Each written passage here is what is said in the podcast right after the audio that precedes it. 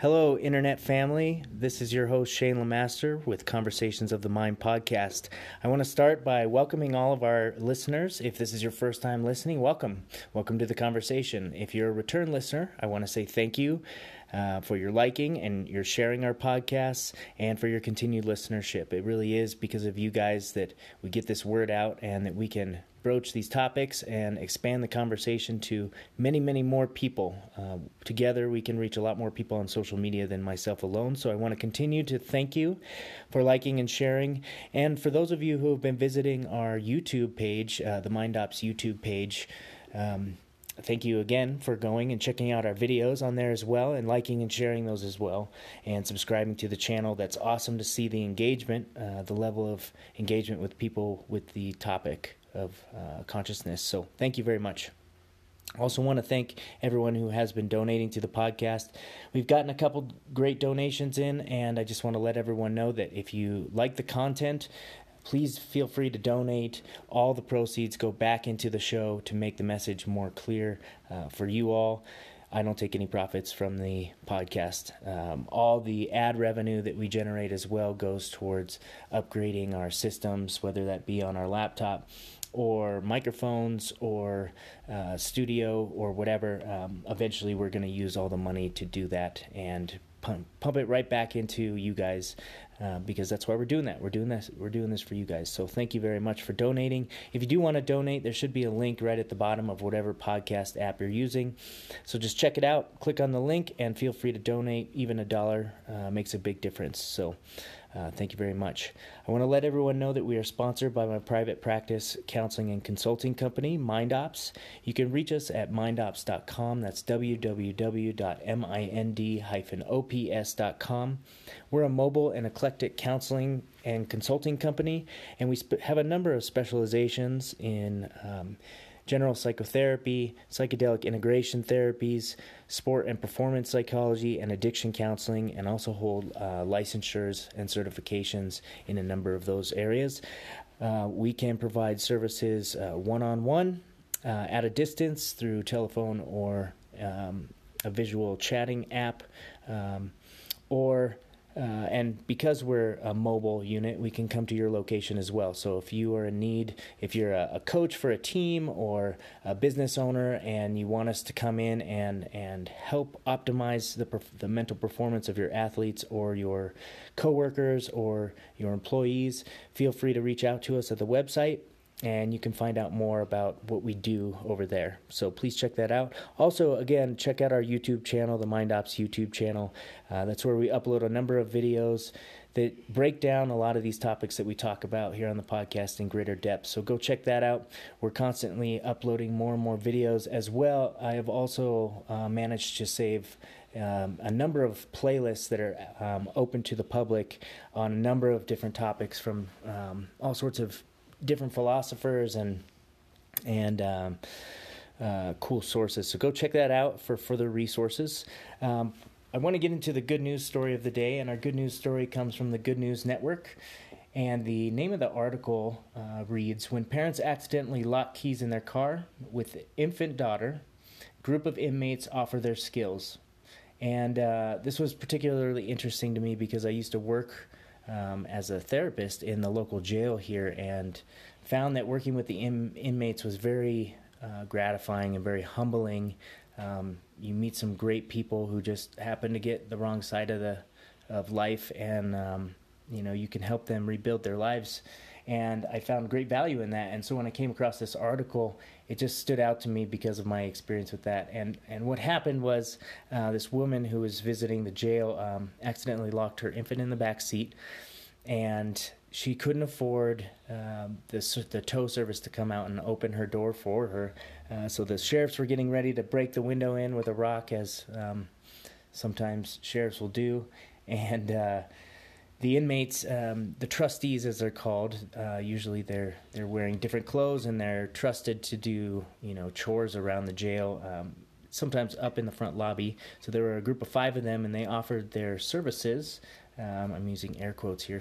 They offered their services, and they came and managed to get the door unlocked um, without having to call anybody or spend any money. So they're putting their skills back to good use, and that was one of my favorite things uh, about working with the inmates in the jail and, and with anybody who you know comes from a rough background is helping people identify that they do have really important skill sets that are transferable um, in very positive and helpful ways uh, if we just get a little more creative and, and kind of take ourselves out of our normal ways of thinking. So, a really cool example of how these inmates use their skills that they, they may have gained on the street to help a woman in trouble and, you know, try and give these guys a better a better name. They have a poor stigma attached to them. So that's our good news story for today. I want to welcome our guest to the show. Uh, he's been a guest before, uh, Spencer Bath. He'll go back uh, a number of episodes and find his his episode that we did before on his um, addiction treatments with ayahuasca. Today, I want to I wanted to have Spencer on the podcast for a different reason. Um, Spencer comes from a very interesting and fascinating background for me. Some he has a, an expertise in an area that I wish I knew more about, and hopefully will have more um, information about by the end of this this chat. Uh, he grew up in horticulture industry. Um, you know, his whole family is deeply rooted within the horticulture uh, industry here in Fort Collins, and so he grew up around it. Um, on his own, he spent 20 years in the underground cannabis culture, um, growing cannabis for himself and really exploring his, his own green thumb in that way. And he's published a number of articles on organic and biological growing methods in uh, newspapers. Um, as well as Maximum Yield magazine. So you can go check out those articles there uh, if, you, if you're interested in, in those things. But that's why I wanted to have Spencer on today, because he has he has a vast knowledge of some of these topics, and I have great interest. Um, and uh, so, welcome back, Spencer. Thanks for having me. Yeah, and uh, we'll go ahead and skip the that first question of what conversations of the mind means to you, because you've already answered that, I and I hope it's been. Um, I hope the meaning of that has been evolving for you um, as time goes on. Right. Well, let me just uh, revisit that real okay, quick. Okay. Yeah. I was, I for did, sure. I did give it some more thought, and I was thinking, um, you know, what what is a conversation? Well, that's basically an exchange of words, concepts, and ideas, or it's or it's a uh, it's an exchange, it's exchange of energy, basically sending and receiving energy. So you know, conversations from the mind from this perspective is. Um, increasing your conscious awareness of where you're sending your energy and where you're receiving energy. So, mm-hmm. so not just in conversation with other people, right. know, sending, receiving energy, but you know, thinking a little outside the box, like sending and receiving. We send and receive energy with everything with that everything. we interact with in life. Uh, everything is technically made of energy, right? Just vibrating energy at a certain frequency. So, this table that we're sitting at, you know I'm interacting energetically with it right now, um, but I don't have much uh, perceived awareness of that, right? Unless I think about it, mm-hmm. unless I think about you know how my energy is affecting other things around me. And some some of the coolest studies I think are um, interaction studies between plants and humans. You right. know, where um, plants can sense uh, human emotion and respond, uh, and that's this has been tested with like really cool sensors and stuff. Um, so if a human comes in, they tested this. A human comes in with an intention to light uh, a plant on fire with a lighter. The plant will have uh, like a recoil response, or it can communicate with the plant in the other room about this person. Right. And then so the person will go in the other room, and the the plant will have already learned from its little compatriot that danger's you know there. Right. Yeah, that's known as the Backster effect. Really? Yeah. And most of those studies were done by Dr. Backster, and he would hook um, plants up, I think, to an EKG. Mm-hmm. Uh, more recently, they can they can see the chemicals moving in plants, the communication chemicals. So, and this uh, I've heard of, um, and I've heard of only theories of the chemical communication between plants um, through um, neurotransmitters that are being sent through the air.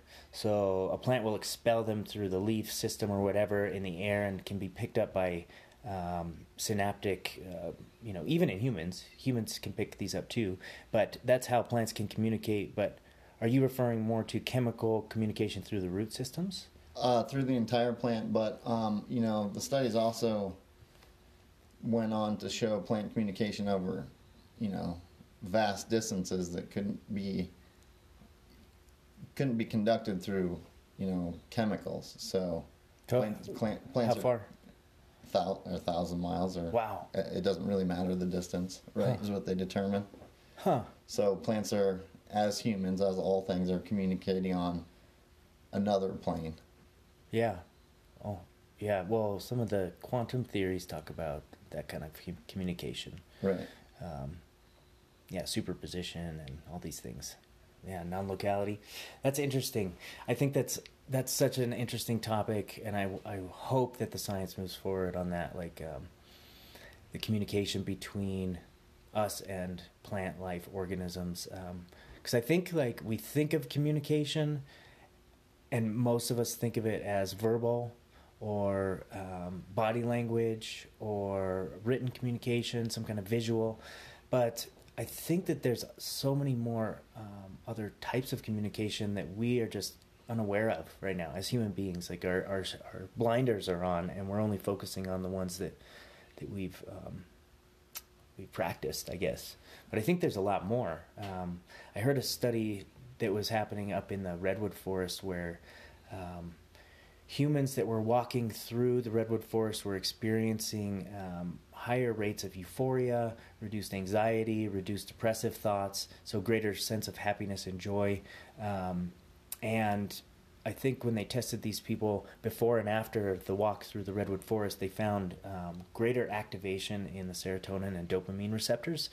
So it, it almost seemed like, um, and I don't know if they tested the actual atmosphere in the in the forest, but it seemed like the only way that could happen was if the plants themselves were pumping out these um, communicating microscopic molecules, and then the humans were were responding to it and communicating with the trees on a um, an atomic or a molecular level.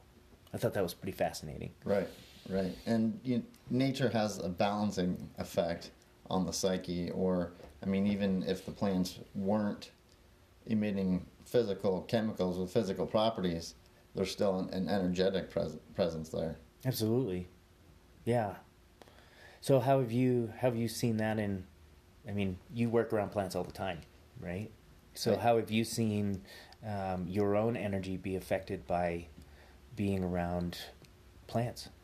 Um, you know, I could somewhat tie that into my addiction because, you know, I started growing very young. I was about 16 when I first started growing cannabis indoors. And, you know, for the first 10 to 15 years when I was, uh, I'd say, healthier, you know, I hadn't entirely given myself over to addiction. Um, you know, I had much more success, obviously. And More success in the growing. Right, Mhm. right, and you know everything from plant yields to the business side. So, but um, as my energetic and emotional and uh, state, you know, declined, and addiction took over, then you know you could you could obviously see it in in the production side. So you're saying that because of like the downward spiral of addiction, the disconnection that you start to have with yourself and your own energy field, you know, that, that the plants that you were trying to grow and, and produce maybe picked up on that Right, and pick up responded to it. right, Yeah. And so I think that that goes right. I mean, I think you're right on. And obviously, and you can see it and if you're perceptive, and I only know this in retrospect. You see it in the plants first before you really see it manifest in your in yourself. Hmm, almost like uh you could use it as a gauge. Mm-hmm. to to give you a heads up like red flag your your plant's starting to droop maybe you need to you know get some more sunshine Right. you know for yourself uh, that's fascinating um, wow i mean i've heard of um, i have other friends who, who've grown cannabis and sometimes they talk about i definitely love cannabis growers um, because them more than any other uh, like plant growing specialist um, they always seem to talk about having this relationship with the plant you know and like Definitely. Yeah. yeah, because I mean they're checking on it every day. They're like really getting in there and, and looking for bugs and and um, really you know caring for it as if it's like a child and talking to it, playing music for these plants and and um, you know we have studies that show that if you if you talk positively to plants, they respond positively and, and have higher yields and grow better. Definitely. And classical music does the Mhm. same thing and stuff like that. And um, I just I love pot growers because uh, because of they almost um, humanize it. You know, they humanize the plant and and uh, you know even if you talk bad about it, they're gonna they're gonna say don't say that. You know. yeah. yeah. Did you experience that too? Uh, yeah, and also, you know, there's also the aspect of um, the intricate relationship that cannabis and, and man have, you know, since our early dawn, really. It was one of the, if not the first, uh, medical plant as well as um, industrial plant. So it, it really is, you know, tied into our DNA. So there's a very intimate relationship I- cannabis. Yeah, for sure. We, uh, as I saw a map once, and uh, it was the the evolution and travel of humans across the planet over time, and then overlaid was the the growth and the movement of cannabis plant across the globe over time, and they matched up. Right. Like cannabis moved with humans. Humans took the seeds with them wherever they traveled because they valued it so much. Yeah, it was And survival, spread- yeah. yeah, and Mhm. spread it across the globe as they expanded too. Uh, it makes total sense why we would have evolved along with the plant in a symbiotic relationship. Um, I, I got a question for you. So we definitely derive benefit um, with all of our cannabinoid receptors. We derive great benefit from um, the use of these these plants, and also for the industrial stuff too. Uh, industrial hemp is extremely valuable. Um, but what do you think is possible? Like, what do you think we're giving the plant? If it's a if it's a mutually beneficial relationship, what could we possibly be giving the plant that they're they're benefiting from? Well, on the, I mean, firstly, I think you have to recognize it's a very giving plant, Mhm. right? She doesn't ask a lot back from us, True. but, um, and that's not to say nothing. So, what do, uh, what does cannabis receive? I would say, you know, mental and spiritual energy primarily. Love and attention. Uh huh. And also proliferation. I mean, from a Darwinian perspective, um, it's, you know, reproducing and Mhm. prospering as a species. and it's beneficial to the plant to have a positive relationship with the the, organism that tends to, to propagate its species even further. Yeah, the organism with the opposable thumb. Right, right. So it's like we need to stick with this guy because he's the one who's going to be planting us. So no, that makes sense. yeah. Um, it's yeah, and uh, just like the communication is an interesting topic, like um how communication could be something totally different than we think of. Uh, intelligence also, I think, is something that we are too close-minded about as far as like what we what we think intelligence is. You know, we we think intelligence and communication and all these things are this way because that's what we do, right? And um, you know, screw how the plants you know communicate, you know, and that's so unfortunate. Um, but intelligence, I think that these plants have, they definitely have intelligence, you know, um, and you know, like we're talking with cannabis sort of attaching to the human species, you know, it takes some level of intelligence to recognize the importance of that. A high level of intelligence. Yeah. I mean, and you know, it's the micro and the macro. If you if you look at the intelligence of one plant species, it's just opening the door to the intelligence of the entire universe. So, I think um, understanding that intelligence is a is part of conversations with the mind because a lot of it's kind of an etheric, um, amorphous hmm science, if you can even call it that. I think it is right now for sure. Uh, once science catch up, catches up, it'll be more scientific, you know. Um, yeah, and you said, you know, learning to communicate with one species of plant can open the door to learning how to communicate better with the universe. I agree. Um, in a smaller scale, at least it could help us open the door to learning to communicate with this organism that we live on called Earth Mhm. um, this living organism that is alive and uh, always changing, always morphing. Um, you know, it's also called Gaia or whatever. And um, right now, I feel like humans are largely disconnected from from that organism that we're a part of. You know, it's like we're ostracizing ourselves and and not allowing ourselves back in the door. Right. Yeah. It's a shame. Hmm. I wonder. I don't know. Ancient traditions have always uh, talked about connecting with nature on a deeper level than you know just going camping or something. Um, but that you know a lot of their spiritual and religious traditions and ceremonies were based off of uh, you know the cycles of nature, seasons, um, sun and moon, you know all sorts of things like that. Right. And I, I tend to think that ancient cultures weren't necessarily primitive by any means. Absolutely not. And or or even as far as technolo- technology is concerned. So I think we're finding I think a lot of history has been hidden and um, Or lost. lost. A lot of it's been hidden Like- as part of uh, a programming mechanism. sure. So we intend to deprogram. Yeah.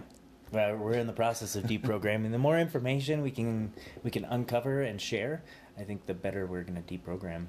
It's interesting you bring that up, and I know you and I both have like a soft spot for some conspiracy talk. It's interesting to get into. Uh, I just saw a documentary the other day, and it was talking about um, the Vatican records Uh, and uh, how how nobody can get in there to read the Vatican records, and, and they went through the whole process of what it takes to get in there, and it's insane. Like you can't even go in there and read something without someone literally standing over your shoulder to make sure you're reading what you said you're going to read. right.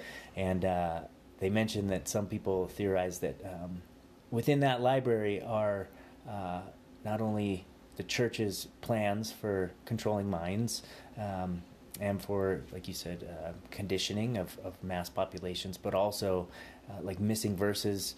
Uh, from the Bible that disprove a lot of what's being taught, and uh, like there's a lot of things that's being hidden for sure. Or or entire histories have been manufactured. Yep, absolutely. Yep. Yeah, I think some of the greatest treasures ever discovered have been um, libraries of information. And I think as you pursue knowledge, it's also important to be ready to let go of things that that you know for that you believe true for a long time. And I think it's it's critical to be open minded and really be be able to let go It's so hard, though. How do you do that? because you, uh, it becomes part of our identity, Yeah. right? It becomes a construct. So that's that can be some of the difficulty in it. Hmm. I mean, it's definitely a concept that I that I hold near and dear to my heart, but it's challenging Mhm. for sure all the time. Because there's new information coming out all the time, and we need to, you know, if we're going to be wise about things, we need to be adaptable to all new information.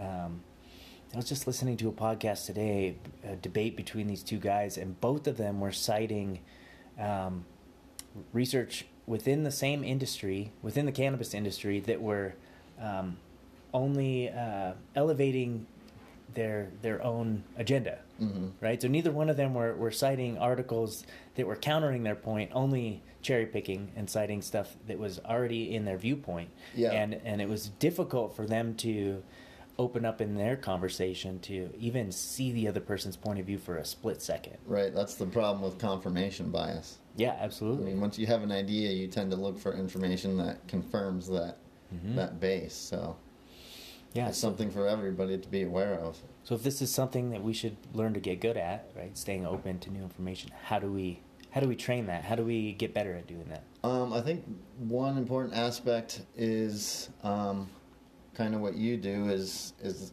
using your right brain, using your heart brain, Mm. um, analyzing information not just through deduction and, and your left brain intellect, but using other sources of power to to find truth.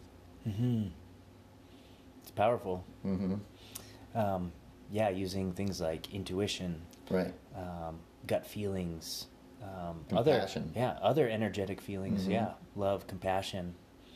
Um, yeah, really powerful. People tend stuff. to like to find an enemy, so it's it's really part of um, the matrix that we're in. With the you know, you act as a battery, so where you place your attention is really spiritual energy, whether it's a basic topic or you're praying. either way. It's still spiritual energy, and there are entities that benefit from that energy. Mm-hmm. So, you know, in this matrix, we're programmed to, um, we're programmed in disharmony to argue, to, you know, to, to develop uh, negativity, I think. So I think being aware of that um, can further conversations a little Mhm. more. Now, when you speak of programming, um, are you talking like, you know, overt pro- or propaganda? Are you talking uh, social conditioning? Or are you talking programming from before birth? Uh, because from like a Buddhist perspective, uh, while you're in the in between, so um, yeah, I think that's a Stranger Stranger Things uh, reference there, but uh, from that show. But anyway, there's like this space called the Bardo. So after you die, you pass on to this space called the Bardo, and in the Bardo, you get to recount all your past lives, see all the information you've gained over all these thousands of lifetimes, and review your your recent life uh, to see if you learned whatever lesson you sent yourself there to learn. Um, and when you when you're picking your next life, uh, if you're if that's your path to go be reincarnated in the Bardo, is where you sort of construct that. Um, so in Buddhist philosophy, you will pick your parents, uh, and you'll pick them for specific reasons because they have to teach you things about yourself. You'll pick your life circumstances and possible choices that you're going to have to face in order to you know learn a lesson and choose the right way. Um, and then you're born, you know, into this, uh, and all your all your memory of setting that up, you know, uh, setting the stage is erased, uh, which is kind of weird and unfortunate. That's a whole other topic, but so it's erased, and then uh, we're you know we're given these choices. So in that in that sense, it's pre-programming, um, but then there's also programming within society, uh, you know, TV, uh, radio, all these all these Culture, which yeah. is a cult. Sure, um, propaganda as well. Um, but what programming So are you referring to? basically, um, you know, if, if you look at the, it's as above, so below, as within, so without. So if you have these elements of programming, you know, from culture, from family, from government schools, from corporate propaganda, you're going to find the same thing in the spiritual realm. So uh, deprogramming is kind of a process of moving through both those. Hmm. How how is something like um, you know like a cultural like I'm like if I'm conditioned to work know 60 hours a week and not complain about it because that's what society tells me I should do.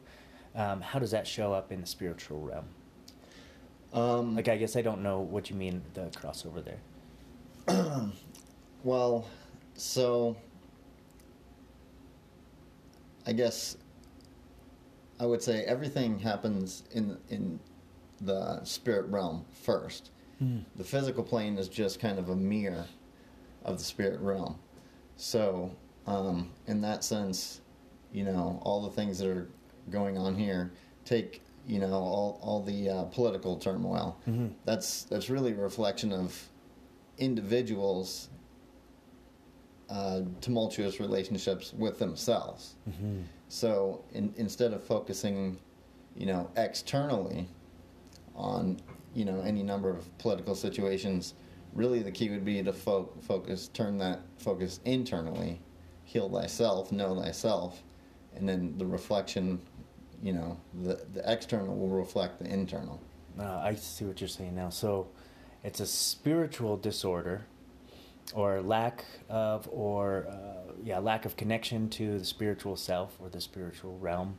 Um, lack of connection to the truth about who people are and, and um, lack of connection to morals and values and these really important deep things uh, that is manifesting as disorder external.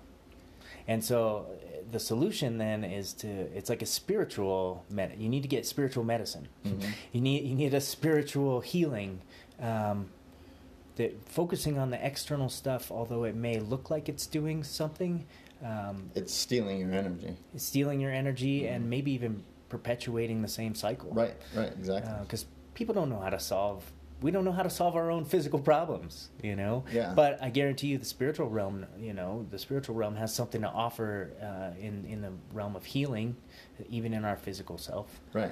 That's really cool. Um, yeah, I have you have you ever done DMT? Uh, I have once. Yeah. Or- So yeah. okay. For, so for me, um, DMT was uh, an eye opener in the sense that it allowed me to see. Okay, so there's these theories out there that um, that have I, I think have actually been proven recently with mathematics that uh, there are up to 11 different dimensions of reality existing simultaneously in the same space we're sitting right now. Okay, so we're in the third dimension, and then there's um, 10 other dimensions happening simultaneously. There's entities in those dimensions, Mhm. there's, um, you know, spirits, angels, whatever you want to say. There's other things going on. We just don't perceive them in our space. Um, but the DMT experience really opened my eyes and gave me a glimpse of our dimension interacting with another dimension simultaneously, right? So somehow my my perception was opened up, uh, maybe in my optic nerve, or who knows, my p- pineal gland was opened, and um, I was allowed to take in that data that's always there, but now I could actually perceive it, and um, you know I would see. Uh, little gears turning and little green men kind of running around in different patterns and placing molecules where they should be in the room and I'm kind of like, oh, this is this is interesting. This is all happening underneath the surface of what I perceive as reality, but it's got to be real. This seems so real. This is not a hallucination. I feel it, and they're responding to me observing them. You know, so there's some interaction there, um, and it was just so interesting to to see how the spiritual realm is a part of this you know we are part of the spiritual realm and they're not two separate things it's not some place that you go it's not some place that you visit and then come back it is simultaneous happening right, Right. here It's a plane that you're in. right and it's just uh, from what i've read it's it's mostly just about figuring out what the you know the vibration of that other frequency is and raising your consciousness to that level to access it and and as well it's also a process of I think detoxing your body in order to you know open up and clear all your senses to the perception. So you've done more um, work on dieting than I have. I've done dieting for sport performance. Uh, you've done some dieting extensively for um, you know your ayahuasca ceremonies and things like that. And um, in those cases, you know, for me, I wasn't necessarily targeting enhanced sensation, uh, enhanced perception of sensation. Um, whereas for you, you know, in those psychedelic experiences, that might be a huge benefit to be able to perceive more accurately what you're taking in through your sensory. So when you did those diets, did you notice um, improvements? Well, I know um, from my experience that the diets were critical to preventing, you know, nausea and throwing up. Throwing up. So, um, although especially with ayahuasca, you know, many would say that the purging is part of the process. I think if you think about it, um, you know, the plant's going to work on the physical plane first, and then, uh, you know, the the purging could be a product of a toxic body, and if you can avoid that by detoxing prior, then it will enhance, you know, the spiritual aspect of of the plant medicine. Yeah, we talked about that before. That if you, you know, there's different layers to the medicine work, and like you said, uh, you told me, you know, the first level is physical, second level is mental or something, and the third level is spiritual, or if I think something like that. But you said, yeah, I remember you saying, you know, if you detox the body first, then the medicine doesn't even have to exert any spiritual influence over that level at all because you've already taken care of it. So it's allowed to access, you know, the mental or spiritual levels much more readily, much faster, um, more um, optimized. You know, being able to take more information back if you detox first. Right. Yeah. Because yeah, I think the the purging can kind of pull you out of that, um, you know, that, that spiritual element, I don't know if you've noticed this, but um, in the times that I or when others are purging. Yeah, yeah. Uh, in the, in the times that I do purge, and it is rare these days, but in the times that I do purge in those ceremonies, um, uh, I don't know if you noticed this, but right after I'm done purging, like it's full on. You know, I'm in my body, right? So I'm not in the spiritual realm. I'm in my body experiencing it. But right when I'm done, boom, like I blast off, and my mind always opens immensely after that. It's like I just got the toxins out, and now we're past the physical level. Yeah, that makes sense. Yeah. It's like right away. Mhm. Uh, you know, whatever, it doesn't matter the medicine, you know, um, that almost always happens to me. I go right back into a deep state right after that. Yeah, that, I mean that makes sense, Does that, right? does that happen to you? Well, I haven't purged on Okay. ayahuasca. Okay. I didn't purge at the last ceremony. I, I started to, but not quite. But it did kind of pull me, pull me out of um, the, the disembodiment that I was going into. Mm. So uh, you know, I don't know if it was toxin based or, or just fear based. Hmm. Probably a mixture of both. Mhm. yeah. Yeah, but a healthy fear. A healthy fear. That's cool. Well, so much to so much to talk about. Um, yeah. So back on plants a little bit. Mhm. Um, you you've mentioned to me in our you know I've known you for a number of years now. You've mentioned a couple of times uh, the specific term soil science and like um, you've mentioned a couple times just how important good soil is for plants. Uh, this is an area that I am not well versed in, and I would love to know more about.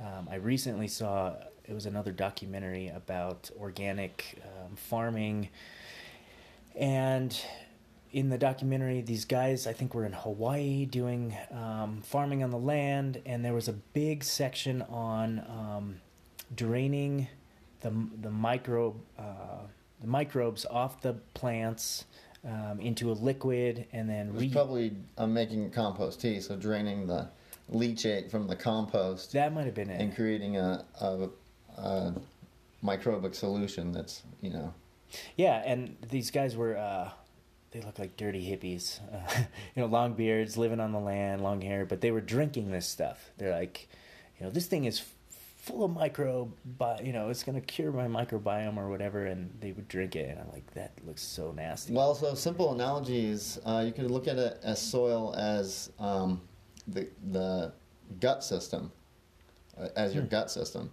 So we know now, and I'm sure you're familiar with the new research that the flora and fauna affect all aspects of not just physical health but mental health. Well, yeah, most of our neurotransmitters are produced in the gut. Right. That's a new finding. That's pretty cool. Right. So, um, from an organic perspective, as far as horticulture, um, right now, the, the uh, with, with uh, standard grown techniques, the soil is basically looked as just a substrate, something for the plant to take root in. Uh, there's no account for the biological diversity in the soil. And the problem is um, the chemical fertilizers, which come from oil, uh, they're petrochemical distillates, um, and they're they're basically heavy salts. So when you put those salts down, it, that destroys microbial life. And then you add the pesticides, which basically came from uh, post World War One. They took the nerve agents that they used on the battlefield and diluted them down into nerve agents for pests. So that that's where pesticides came from.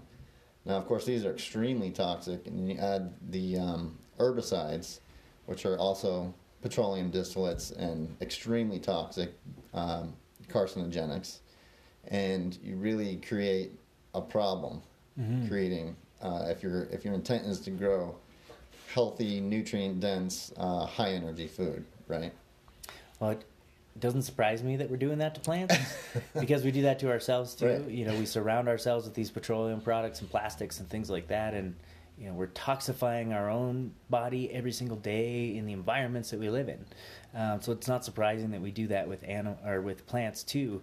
Um, but from the perspective of that you're describing, you know, this this is is would you say this is a perspective taken um, in the age of uh, you know agricultural industry since that really took off? That you know we need maximum yield of mass of uh, vegetable, not necessarily nutrient dense mass, but give us bigger corn and bigger tomatoes, and that's what we want.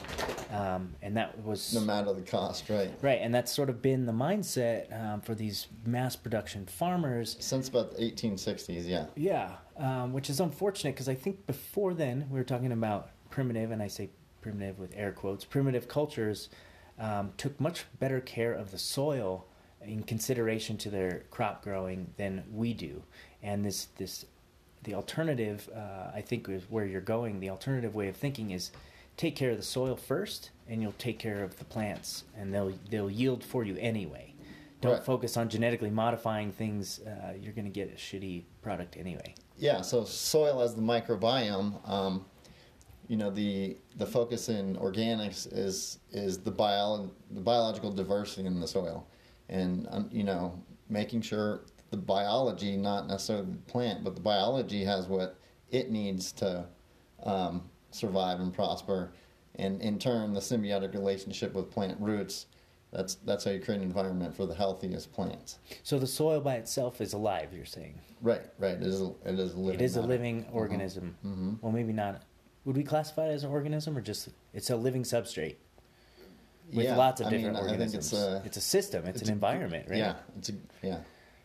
Sorry, It's I'm putting words definitely it def- definitely alive. Yeah, That's cool. I've never thought of soil as as alive like that. Just the things in it that might be alive. Um, but that makes sense. It's more of a symbiotic relationship between the two. Why haven't we caught on to this before? Like, why why are we putting all this stuff in, knowing that it's killing the the soils? well, it's because um, slow kill weapons make big profits, right? Um, so if you look at the history of agriculture in the world, and specifically in the United States, it mirrors um, that of the medical industry in the sense that um, prior to the 1900, medicine was largely um, plant based. And then when you have large corporate interests take over, um, they use the same chemicals in pesticides as they do in pharmaceuticals.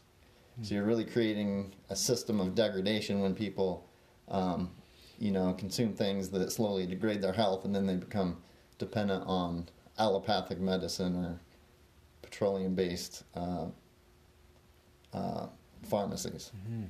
So you think the yes, people it's a conspiracy. right yeah you you think the the people monsanto included in It's- there but all those people that they Well, it's the same industrialists, you Sure. know, the Rockefellers. and- yeah but you think that they and that they knew that uh, what they were putting out there was gonna eventually kill people and Oh, they did it intentionally I have no doubt. Yeah, the the before a, a pesticide or a chemical comes out, it's actually up to the company to do the safety test.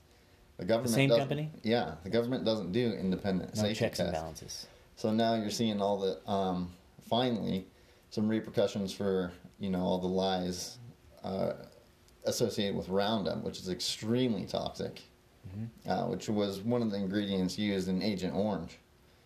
right Um, so, yeah, they they know. They I have no doubt they know what they're doing.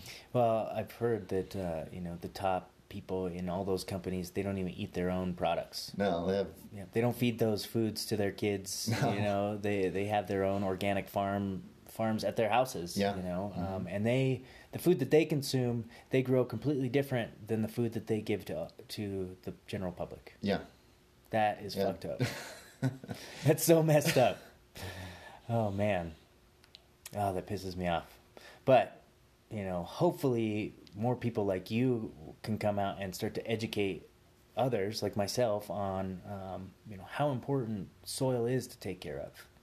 Uh, you know, with rotating crops and making sure that you're putting.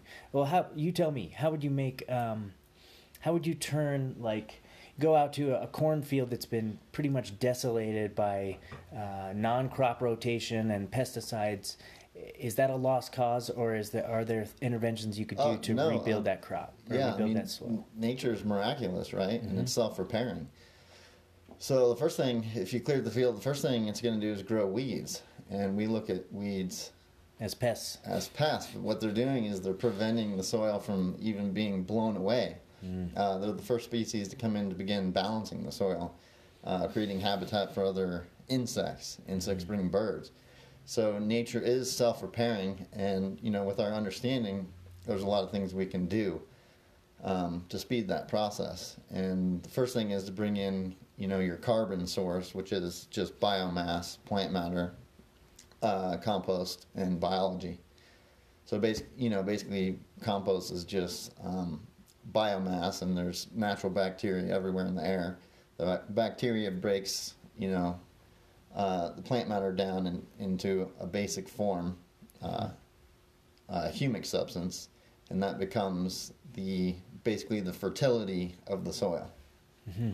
So adding compost, um, I did a lot with biochar, which is a carbon product, obviously, and it's basically charcoal. But uh, the inter- interesting history it came from um, South America and the Amazon, and they discovered these massive areas um, of the most fertile soil they ever discovered on the planet, and they were a product of uh, ancient um, cultures, uh, their farming practices. Mm-hmm.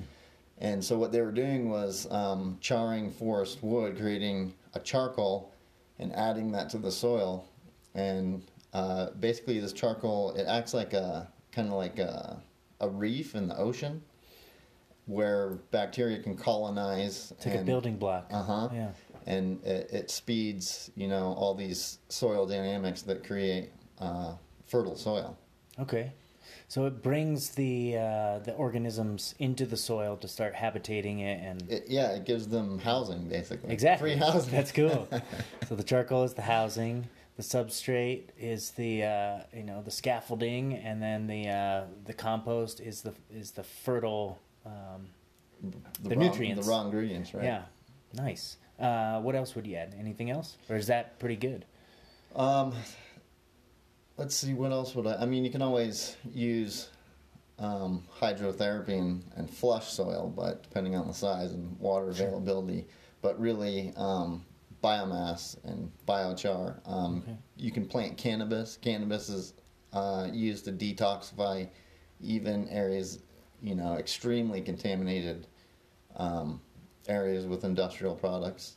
Really? So you could uh, you could plant like um, hemp fields over a toxic waste dump, and Right. it may not may not totally cleanse it, but it would help. Yeah, definitely. Mhm. Oh, I've never even heard of that. Yeah. Um, And heck, yeah. yeah, Do other plants have have that property, or is it particularly cannabis? I know more about cannabis, but I'm sure there's a, a large sector of plants that have detox, but detoxifying potential. Yeah, Interesting. So cannabis has detoxifying potentials and rebalancing potentials for us, but also for the planet itself. right. hmm That's it's like a master healer. It heals in in all areas. Mhm. Interesting. Interesting. So that that would probably that char would probably explain why um, land gets so fertile after like big wildfires and Right. burns. That's, hmm Okay. Yeah, that's another aspect. Yeah. Okay. So we add all this stuff in in and then then the little creatures start coming in, right? The bacteria, the bugs. Beneficial fungus, mycorrhizae, which is microscopic fungus, is a big is a big uh, part in organic agriculture. Okay. So, yeah, like you said, the soil is literally its own microbiome, right? And you got to take care and nurture this microbiome. It literally becomes like uh, like a society, a culture, a mini. As above, so below. Right. Yeah, exactly. Uh, Mhm. in a microcosm, uh, it reminds me of this experience. I want to tell you a story of this experience I had. Um, totally sober, so cross my heart, hope to die. Um, I was actually I was going back to Newport Beach um, for my one year sobriety birthday because that's where I got sober. So I wanted to see all the counselors that had helped me. Um, and show them the magnificence of their work, right? And I go out and lay on the beach by myself, and uh, it's a hot day, and I'm just laying on my stomach with some music on, and I believe I was listening to the Mars Volta, um, the album Tourniquet. Do you know the Mars Volta? Okay, they're this uh, psychedelic rock band, totally out there, sounds uh, really cool, but a modern psychedelic band.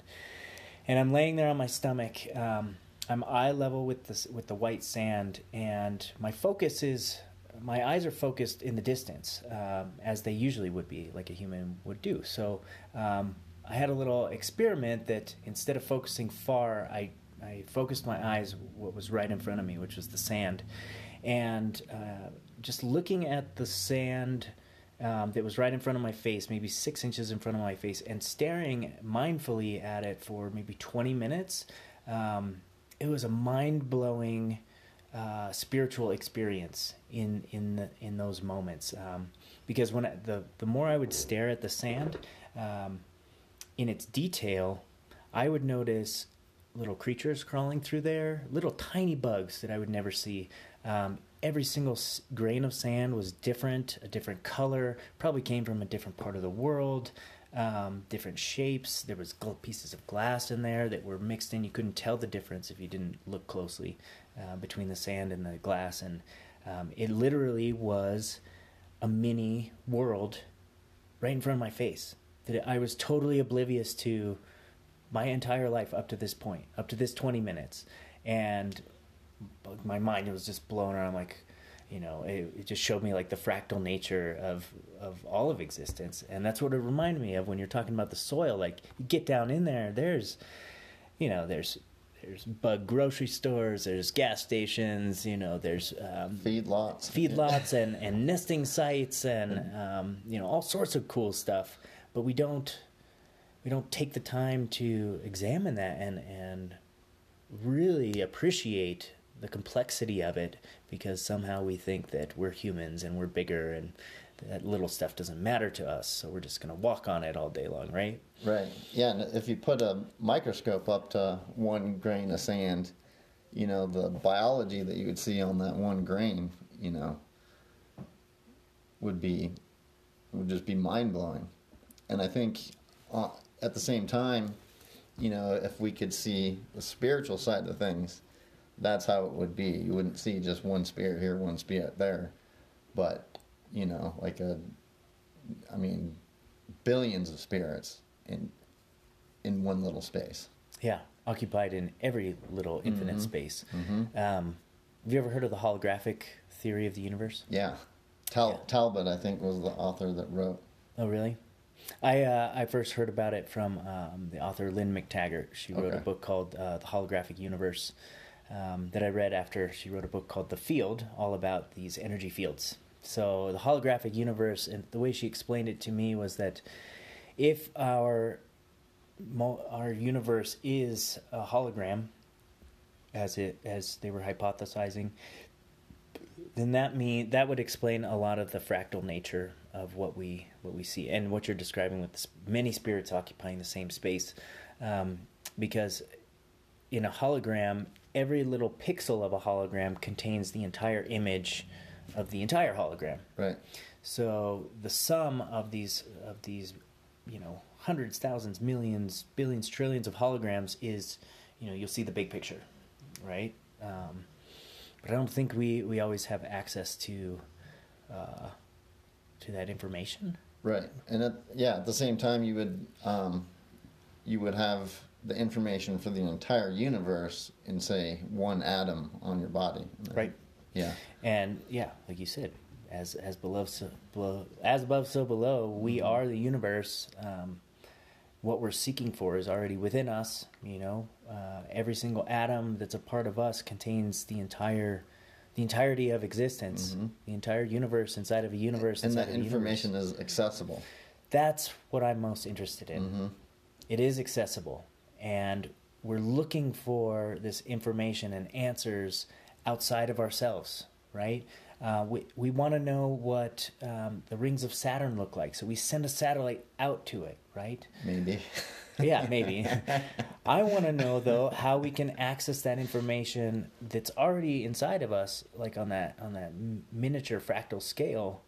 We should be able to know what the rings of Saturn yeah. look like, feel like, taste like, smell like, by tapping How they in, got there, right yeah. by tapping into that same history that's inside every single atom mm-hmm. within us yeah so theoretically that's possible but the question is how do we do it practically right that's that's the big question yeah i think you know breathing meditation mm-hmm. it, it, can be the only way i think uh, the buddhists are onto something uh, they've been practicing these things trying to access that information for a long, long time. Yeah, I think a lot of traditions have. I yeah. give I give a lot of credit to Buddhism just because I'm a, I follow Buddhism mostly, but most spiritual or religious traditions have some form of meditation, whether it be prayer or yoga um, or something um, within their tradition that is the same thing as meditation, trying right. to connect to all. Mm-hmm right? And I was, I was going to say, you know, with um, you know, religions are also can be looked at as a primary source of programming. Yep. Uh, a lot of that not beneficial, but um, you know the process of kind of becoming it's a process of becoming adept and you know finding the truth you know within even within a body of lies right and i think you know that's that's that's true with everything I think you hit the hit the nail on the head when you said that religion is a programming uh, machine. It certainly is. Um, organized religion, that's always been my experience. They're trying to program you to think in the way that they believe, right? Um, I think that's probably why I rebelled so much against organized religion when I was young. I'm yeah, like, so did I. Like, yeah. fuck you. You're not going to tell me who I am and what I'm going to believe and where I'm going to go. And I'm like, screw you. who the hell do you think you are, right? Um, and that's also the reason why I fell so deeply in love with Buddhist philosophy. Number one, they don't even call their own philosophy a religion. They're like, we're not a religion. You know, you can still be a Christian and practice Buddhism. You can still be Hindu and practice Buddhism. This is a philosophy for life, philosophy on how to deal with life on life's terms. Yeah, it's a practice. Yeah, uh, it's like a like a guidebook. Um, but my most favorite thing about Buddhism, the thing that really drew drew me in, was uh, that the Buddha himself said, you know, after giving this huge lecture, speech, and telling people how to reach enlightenment, and everyone's like, mouths open, jaws on the ground. He's like, but wait, don't believe a word I just said. Don't you dare believe a word I just said on blind faith. Go out and experience it for yourself. And if you find that something is different than what I said, then believe what you experience. Don't believe what I say. Mm-hmm. And that, I think, was a radical idea for any spiritual tradition to say don't believe what we say, take it as guidance, and go experiment go figure out this thing called life with a little bit of maybe structure to how you're going to think about it. Yeah, so it's a process of self-discovery, right? Because under, you know, to understand and explore the world outside, the most effective way I think is is to go within. Mm-hmm. And so we'll leave all you listeners in suspense right there with that comment. Um, so the podcast only allows me to do an hour at a time. We're gonna stop here and then uh, restart with Spencer after a few words from our sponsors. All right, we're back with Spencer Bath. Spencer, you left us all in suspense before that uh, short commercial break, and you said, um, you know, you know, in order to discover, you know, the answers that we're seeking, we need to go within rather than looking without ourselves. Uh, can you expand on that and your experience with that? Because I'm in full agreement. So if you look at um, uh, a word like understanding, um, if you're understanding what you're doing is actually you're standing under somebody else's experience, somebody else's concept, somebody else's information, right? Information is a form. That's why you go in the form, in formation to find to find out, right? To find your way out, to understand that form. So, um, I think a better term uh, would be innerstanding. So you go inside yourself to find truth about about yourself primarily in that and that's where the truth lies entirely I guess innerstanding. I've never heard that term. I think you're onto something there. Hold on to that. You should you should pump that idea out there. Uh, innerstanding. I'll certainly share that too. Um, yeah if understanding is standing underneath um, the knowledge of others before us innerstanding could be pictorialized as you know standing in the inner space mm-hmm. um, and not necessarily doing anything about it but just being there mm-hmm. you know um, observing um, and standing there having presence having uh, having some connection to your inner world i think that's a big part of um, you know the the disorders any number of disorders across the world not just our society but you know mental disorders physical disorders uh, political disorders spiritual disorders is a disconnection um, from ourselves from uh, from that inner world you know. I think people are afraid to go in there. Uh, they're afraid of what they're going to find. Mm-hmm.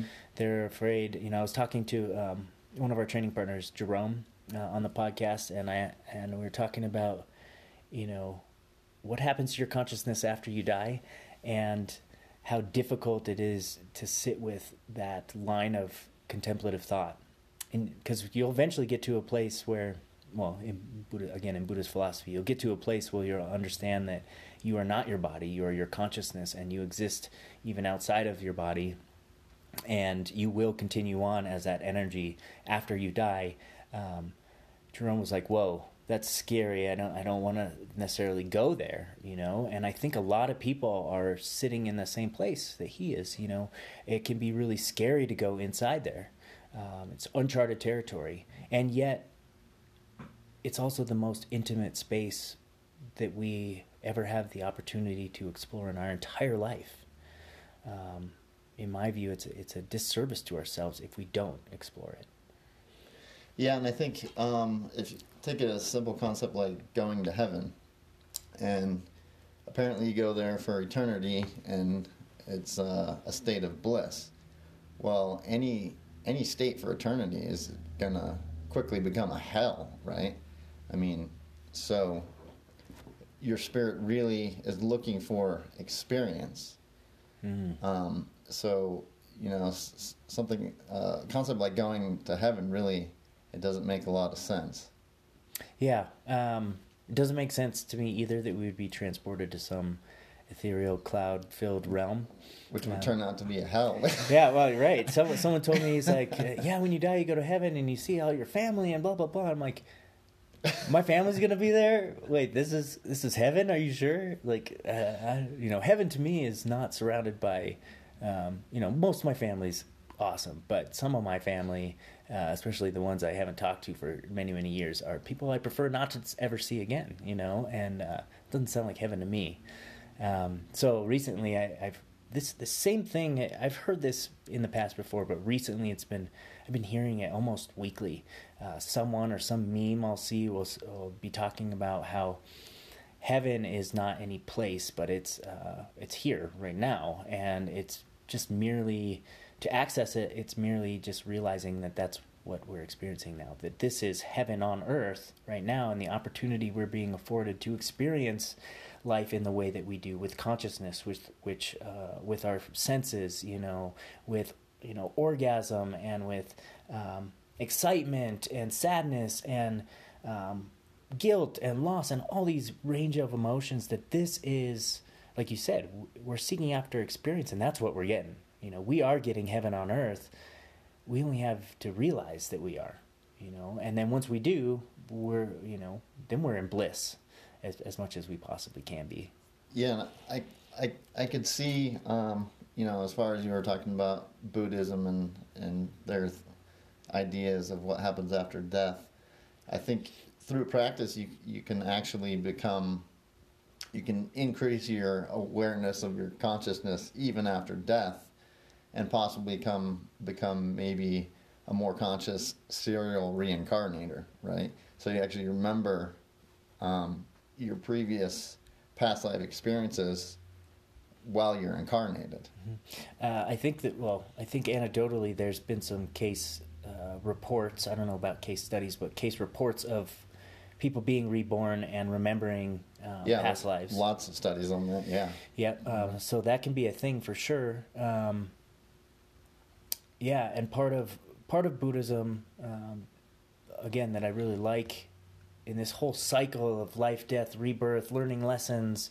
uh, and you know, traveling consciousness through different embodiments. Um, a big aspect of Buddhism is the cessation or the stopping of that entire cycle. That that is our actual purpose as a spirit, not as a human being, but as a spirit, our purpose is to remove or stop that cycle of what they call samsara, the, the cycle of life, death, and rebirth, to stop that cycle, to somehow break free of it so that we're no longer trapped in it, um, and that we rise above and reach nirvana, right? So becoming pure energy. Um, this is the state that, that the Buddha reached, but um, it, it's a really interesting concept. Um, to break you know it reminds me of the movie the matrix like you were saying yeah you know like literally you know in that movie these people you know in their minds are living their life out you know but um, it's maya it's the illusion yeah, the trappings mm-hmm. you know uh, life death rebirth life death rebirth when really you're just a battery for this for this other universe um, but then they break free from the cycle and that's when you know Neo wakes up out of his out of his goo and all these you know all the pieces come off of him. That I think is a, is akin to um, this nirvana experience or waking up to what reality really is and then embodying that. Um, it's just fascinating to figure out, you know, how to do that and you know, do we even want to do that? And, you know, um, is the purpose for all of us to reach that? You know, um, I don't know. What do you think? Um, you know, it's I, I can't really I don't really know if you know what the purpose is. Mm-hmm. That, that's a a question that would be in a whole nother entire podcast. But I mean, I, I really think you know you can really only focus on yourself. So um, and just you know in, in daily ongoings, you notice some people are open and perceptive and have questions and um, and are interested in, in this in this path, and but the majority really they they aren't. They're they're attached to their programs. Why do you think people and, and, are so attached and tuned out? I mean, it's there's a lot of programming. It's it's not just pro. It's not just mental programming. It's you know drugging. It's toxins. I mean, it's propaganda. Really, yeah, it's an all-out assault on you know physically and mentally. Yeah. And you know, I've always been aware of this, and even you know, even with that, I still use drugs and alcohol for, you know, most of my life. Yeah. Um, so it's it's difficult. It takes work. It takes effort. Yeah, and all of that could be summed up as Maya. Mm-hmm. Right. So, for the listeners who don't know what Maya is, Maya is this concept in Buddhism. Um, it's this embodiment of all of the, the trappings of the mind and of the physical body and of human existence. Uh, I think Buddhists believe there's 108 um, maladies uh, or um, unproductive states of mind. And uh, Maya sort of is this umbrella statement to encapsulate all of them, and it's usually depicted as like a red demon. Um, so as the Buddha was was sitting under his Bodhi tree after his you know his lifetime uh, journey you know, the, the Buddha started out as a very rich prince, um, very sheltered, and then, um, you know, went on his journey, tried all sorts of different religious traditions and alchemy and asceticism and all these things, and none of them worked for him to find enlightenment or find the meaning of life. So he just sat down in front of this tree and said, "I'm not moving here until I do." Um, and in this state of meditation under the Bodhi tree, uh, Maya came to him. So all the delusions, uh, all the trappings of human existence, um, you know, he was hallucinating at this point maybe, and and would see you know beautiful women coming and, and tempting him like no get up off your stoop come with us or some guy with a, with a feast and say no you just have to get up and and go eat you know all these trappings of desire and lust and and uh, that in that moment that's when the Buddha you know we're all familiar with um, the famous picture of the Buddha putting his hand straight down and touching the earth with his other hand up in a mudra, and the hand touching the earth, uh, as as far as I understand it, he is um, signifying that you know as I touch the earth, the earth is my witness um, that I will overcome you. You know, and then Maya disappears and he reaches enlightenment. Um, I think it's also as above, so below. Yeah, yeah. right. So he's holding this one hand up, one hand down. Mm-hmm. Um, he's like, "As God is, as as Earth is my witness, you know, I am I am no longer uh, caught in my delusion." And so when you're talking about all these programming, you know, all this program that we're we're, we're digesting through media or whatever, um, teachers, books, uh, everything, um, that is all Maya. And I think a lot of people are trapped in that cycle because Maya is really freaking seductive. Maya is really appealing to stay stuck in intense emotion, to stay stuck in and attached to relationships and love, and stay attached to things and substances. And it's just so appealing that it, it um, I, I think also, yeah. sorry to cut you off, but fine. from a psychology perspective, you also have the element of trauma. Mm-hmm. And people are repeatedly traumatized. And, um, you know, I'm sure you're familiar with MK Ultra oh, yeah. and how they used uh, MK Ultra is trauma-based mind control, so they learn to program people, traumatize people physically and emotionally, and then program, you know, different personalities, for example.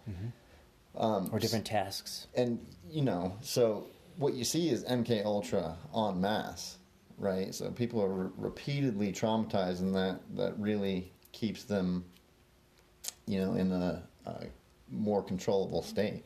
Right, like that- uh, that's a fear big based. problem. Yeah. Yeah, Mhm. if you can if you can keep someone in a in a state of fear, perpetual fear, even if it's at a low level, then they're much more uh, susceptible to control. Right. Yeah. Huh. Sounds like you've studied quite a bit on um, the way that societies and people and cults try and control people. Yeah, and you know, to bring addiction to it, so um, the way I see addiction is it's it's a coping mechanism resulting from trauma. Well, the energy of addiction, you know, everybody really is traumatized, but the energy energy of addiction can play out in all different ways. It may not necessarily look like what we consider addiction. It can, in some sense, say it's food or chemicals or um, but it's really kind of the same cycle, right? Explain a little bit further. What do you mean? So um, people adopt coping mechanisms to deal. Yeah, I'm on the- board with you with that. with the um, trauma. Yeah, so I'm on board with you in the sense that um, addiction, instead of being viewed as um, like a negative response to uh, trauma and life circumstances, um, it can be. It can also be viewed as just a normal reaction um, to to deal with trauma. yeah, it is a, normal reaction Yeah. of the brain. Right? Absolutely. Right. So so let's just get that straight. We're both on, on the same page there, and I Yeah. I think that's a Yeah. totally foreign concept to people. That addiction is a normal uh, response. Most people think that addiction is like uh, like how dare you like you can't pull your shit together. Well, no, this is a normal response. A lot of people behave this way. Um, yeah, so we're we're on the same So page pe- pe- people may be traumatized and then pursue a coping mechanism through intense religion, right? Or they may uh, find a coping mechanism and they may not be an addict per se, but they may have terrible relationships, right? So there's a number of ways it can play out. Um, but that initial trauma kind of traps an individual, it traps their growth. And un until that trauma is processed and released, um, you, you can't really move forward. Well, yeah, now you're So- now you're talking about what I do for a living. Right. so it's it's an exceptional control mechanism on multiple planes. Yeah. Um, it's, well, this idea of control. I want to break it off into two branches with the idea of substance abuse, too. Because, on one hand, it's an external controller, right? Because uh, Philip Morris, uh, who owns all the cigarette companies, you know, Budweiser, Coors, all these all these companies know what they're doing with these addictive substances. They know that they're getting people addicted and they're causing insane amounts of death because of their product, um, and yet they're they're keeping us addicted, right? They're controlling uh, our perception of these things and our use of these things. Um, but there's also a control aspect about you know self control around these things too, and um, sometimes we give up our sense of agency or control over ourselves when we choose to engage in intoxicants for the wrong reasons, Mhm. you know. Um, and I'm, you know, having I'm a, I'm a former alcoholic and an addict of many many drugs, both stimulants and downers. Um, so I have both a I have a lot of negative associations with a lot of different drugs, um, but I also have a lot of positive associations with those very same drugs. Um, so I'm one to view them more as medicines, including alcohol, not not in the forms that we're seeing today, but even in ancient times. Well, it's um, an antiseptic. Right, using alcohol for very specific medicinal reasons was a normal thing. You go into the apothecary and you get this mead off of this shelf, and it cures you of your stomach ache or whatever. Um, Every poison is going to be a cure depending on dose. right, do, and we were talking about that in my last podcast. Yeah. So dose and and what's in it. You know what chemicals are in it. You know the alcohol today is really watered down and trashy, um, sugar based. Um, so not very medicinal, but I don't know where I was going with that, but um, you know, these substances uh, and our relationships to them as coping skills. I think it's the intention that we go into the use with, right? If we're going into the use with um, substances or with behaviors um, like sex, you know, sex can be great if you go into it with a loving intention. If you go into it with an intention um, to get an adrenaline rush, uh, you might become a sex addict. Yeah, right? be just another drug. Right. Any of the anything, food, gambling, like you said, uh, cleaning. It can become an addiction depending on your intention going into it. You know, um, and that's where I think we need to know thyself a little bit, knowing why we're choosing to engage in it. Uh, are we being triggered by a trauma, right? And exploring that trauma, or is it just because um, our relationship to whatever we're choosing to engage in um, is a maladaptive relationship? Mhm. You know, I maybe I have a bad relationship with donuts. Uh, I know somebody who has a bad relationship with donuts. I think you know who I'm talking about. But you know, I we could eat like 12 donuts and then feel like shit. Well, someone someone else can have half a donut and feel just as satisfied. You know, I think intention is a big big piece of it. Mm-hmm. Yeah, with anything, even with good stuff, with meditation too. Yeah. yeah, and I think um, you know when you talk about intention, I think about um, coming to an understanding of where you you can view all all matter as programmable. All matter is spiritually program programmable. That's part of the reason, for example, why you would pray before you eat because you're changing the spiritual nature of your food. But beyond that, I think um, part of understanding your power as an individual is is realizing that all uh, matter is programmable and accessing that ability through through meditation and reaching other planes. hmm So first of all, I love your where you're going with this because uh, that's probably where my mind is at right now. Uh, probably eighty percent there as far as that being um, a part of my dissertation topic for my Oh, PhD cool. program. As far as um, not only exploring consciousness, but being able to access the vast amount of uh, information um, that we need to heal ourselves. Um, and how do we do that, right?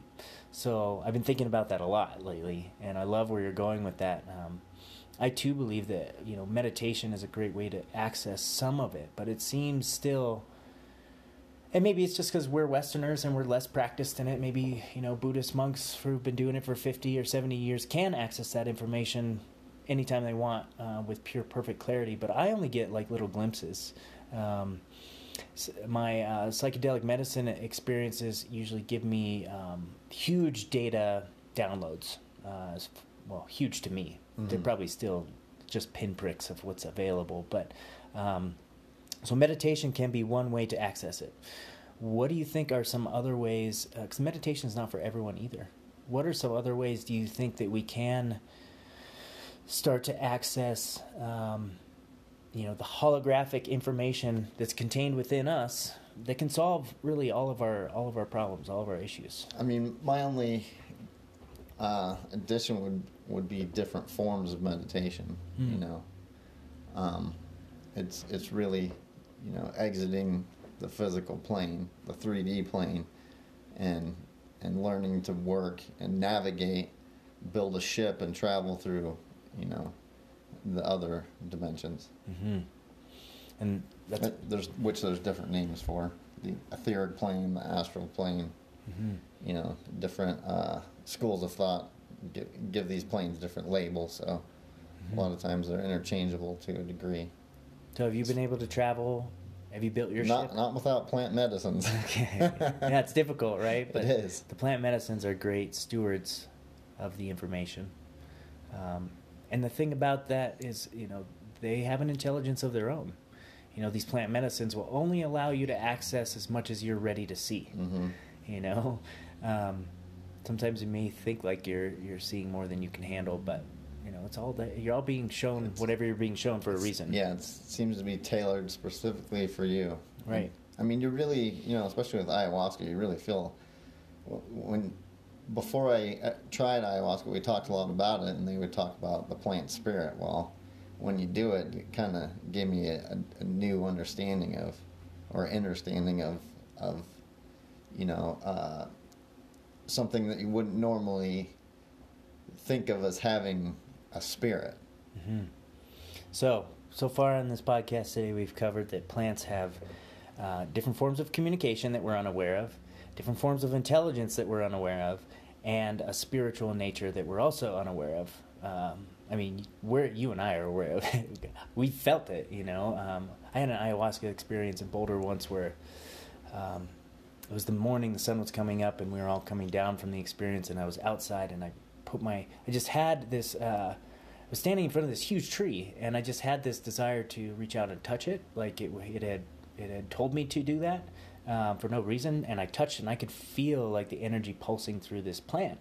Um, and I closed my eyes and I feel like what the plant showed me was its entire inner workings and its spiritual self, you mm-hmm. know, um, beyond what I was touching physically, but that's how we were connected. Uh, it showed me from seed to where it was now, you know, 200 feet tall, um, how it developed and why it chose to develop in the way it did. It was really fascinating uh, I was blessed. It was a, very, a, big blessing to be shown that. right. Know, uh, an entire life cycle of an organism that's been on the planet for four times as long as I have. Yeah, I wonder what's possible in the future, um, and maybe this is uh, a, a, possible future for psychedelic research. But um, how to initiate and enhance connectivity between um, different organisms um, plant and animal, animal and human, plant and human. Yeah, I mean, I think a lot of these areas they're going to run into, you know, scientific materialism can can only take you so far. Yeah, and like I've said on the podcast, I think it's the wrong tool mm-hmm. uh, ultimately to be uh, used in researching the spiritual realm. It's just not adequate. It's too blunt. And you know, learning is can also be looked at as as a process of actually remembering mm-hmm. because you already have the information, you already know it all. Mm-hmm.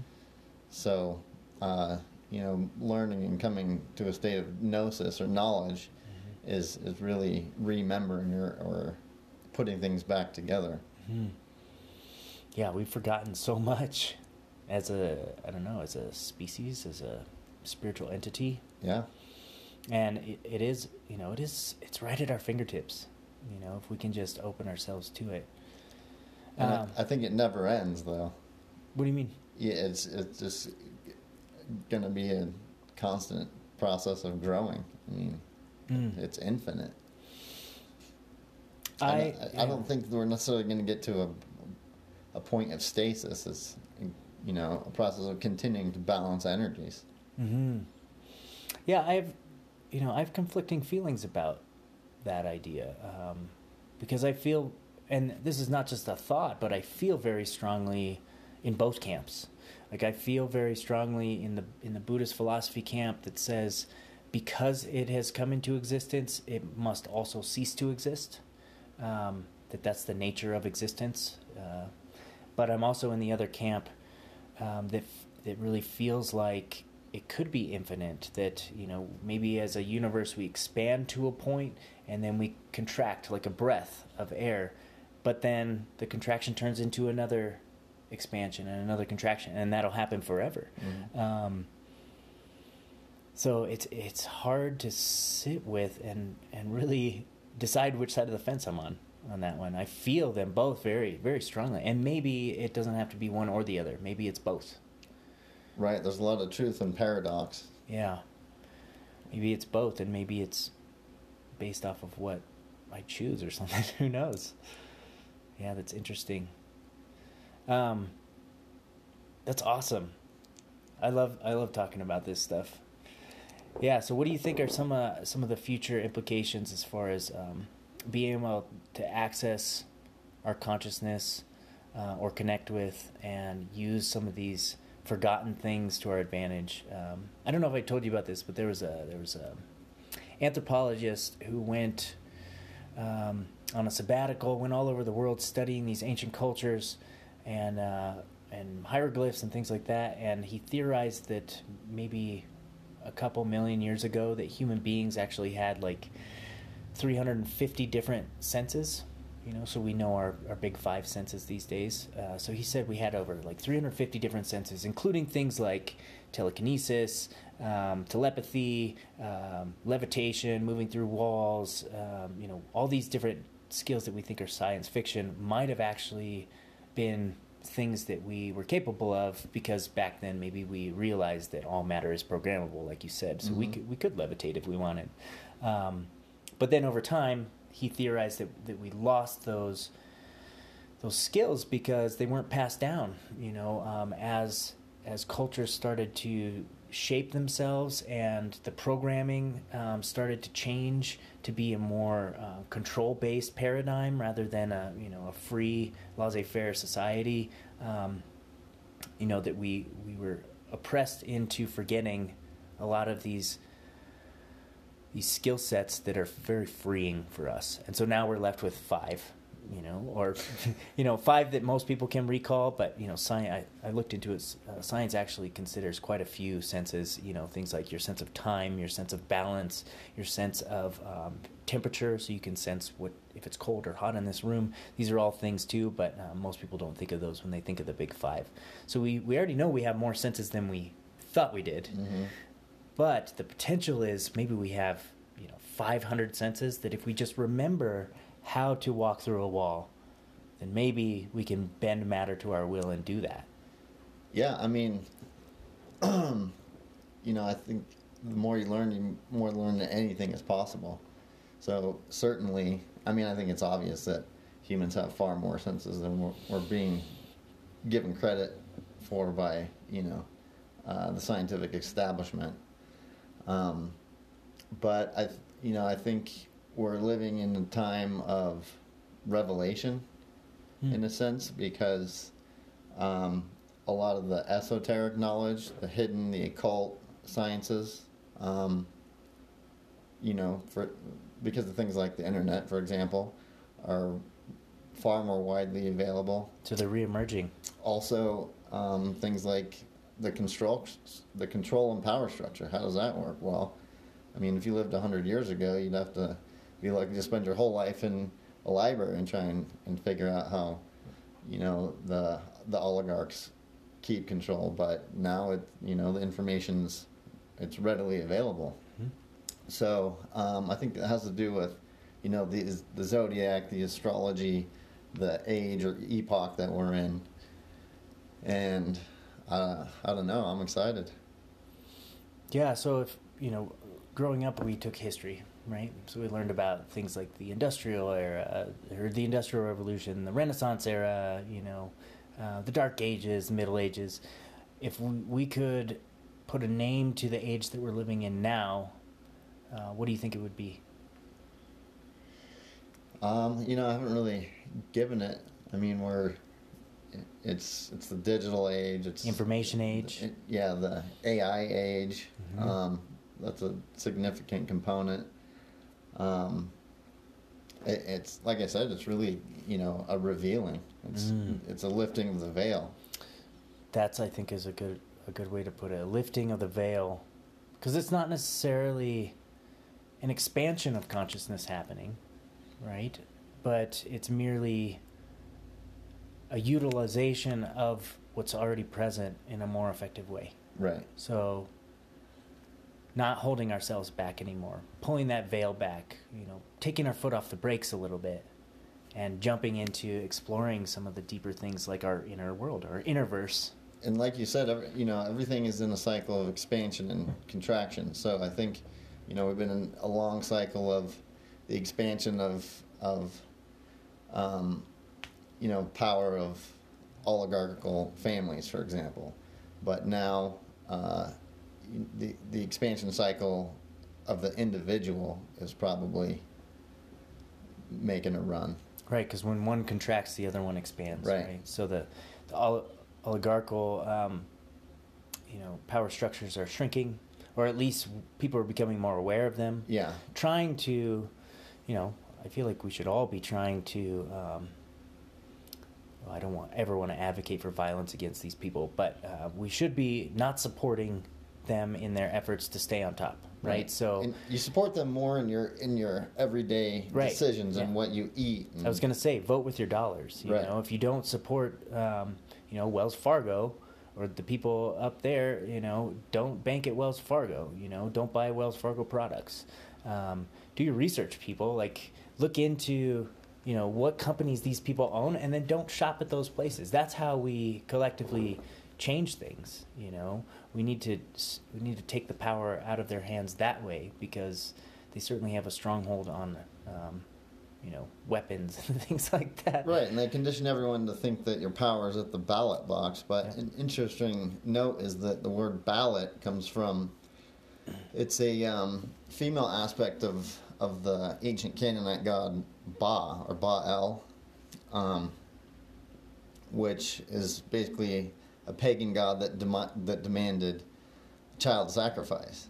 Hmm. So, really, in a sense, it's telling you that you know when you're voting, you're giving your consent. You're giving, you're handing over your spiritual energy to these other powers, and To make decisions for you. right, And that's exactly what you do. hmm You know, if you or vo- or to harm you or other people. I mean, yeah. that's- well, that's true. I mean, Mhm. think if you vote for someone and they get into office and then they go back on their word and now they're doing damage to your life in some way, then yeah, you gave your consent to that. or more in a broader sense, if you vote at all, you're Hmm. you're you're you're handing over your power. You know, so what about to to Yeah. the system, no matter what, it, no matter if you think it benefits you, you know, or not. What about a personal checks and balances system um, where I can vote for somebody to represent me uh, and my interests in politics or whatever, um, and then they cha- they go back on their word, they start doing damage to things in my life, but then I don't take that and I stand up against them, protest, you know, lobby against them, um, things like that, and I take an active role against this person. I think you're falling. Do you think I'm the, reclaiming my spiritual energy, No, or do you think I'm falling into the trap? falling into their trap, right? Yeah. So, um, you know, from a general political perspective, I would see, as an individual deprogram, say a, a political system would decentralize, right? hmm So, uh, rather than fighting, you know, for or against things, you know, that go on in Washington, you really want to find ways to bring the power back to the community. hmm Yeah. So deprogramming, and deprogramming, and programming and decentralization of power. I think, Do you know much about Bitcoin? um, somewhat. Sorry, this is not an. This, I'm not totally changing the subject on you here, but um, when you said decentralized, I thought of Bitcoin and their system of de- decentralized currency, right? So there's 100% checks and balances and accountability on this blockchain system, so that everyone can see. Yeah, so supposedly every transaction is viewable. Um, there can be zero corruption, right? Um, ideally. Um, but to decentralize a government and give the power back to the people, that has a lot of moving parts and a lot of different um, ways that that could go right and wrong and all these things. But w- when you said that, I thought of like the blockchain model, and perhaps um, that could be uh, u- useful at least in constructing like how a decentralized government might work. Right, because the, the currency, and it goes back to the etymology of currency, which is current, right? Because currency is really just um, a system that transfers energy. So it's it's a physical item, or historically has be has been, you know, from precious metals to um, Furs. to fiat currency, it, they're, they're still it's still a physical item that transfers energy, human energy, right? It's it's like the most literal sense. So knowledge is a currency. Uh huh. Nice. Um, so, and then what, what's funny is when you go back to it, when you when you go back to Bitcoin, or as far as um, digital currencies could be used, you know, because local communities could, you know, use their own digital currencies, hmm and it's really it's it's the concentration of currency or energy that or power, right? Power corrupts absolutely, and so that you know I I think you're right. That's that's how digital currency could be helpful in the decentralization process. Yeah.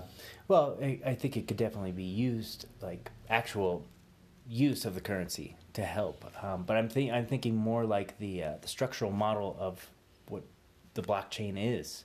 Could you could maybe overlay that into what the structural model of decentralized Well, the the blockchain model is really transparency, right? exactly So, transparency across the entire country, power given to the local people and local government. Right. so you're gonna but have- I could I could double check someone in Florida and be like, no, that law you just passed is bullshit. Like, and then have some say on it. if you well, I mean, you, just endemically, you're you're going to have more transparency locally when Yeah. it comes to because that's where you live, that's the community you're in, that's what you're knowledgeable of. So um, that's how I'd see kind of the the blockchain emulating that in a political sense, Mhm. really. That's interesting. I think it could work. It might be a little chaos at first, Yeah, I mean, I think it's yeah, it's one tool that But- we have. Yeah, but just like chaos theory tells you, even cha- apparent chaos uh, finds organization and function. Um, you know, chaos theory says that everything will self-organize eventually. You know, so I think, you know, and you and I have talked about this too. I think we were both used to idealize some anarchist uh, viewpoints in our in our youth, and um, now that I'm thinking about it, I don't even know if, if anarchy would work.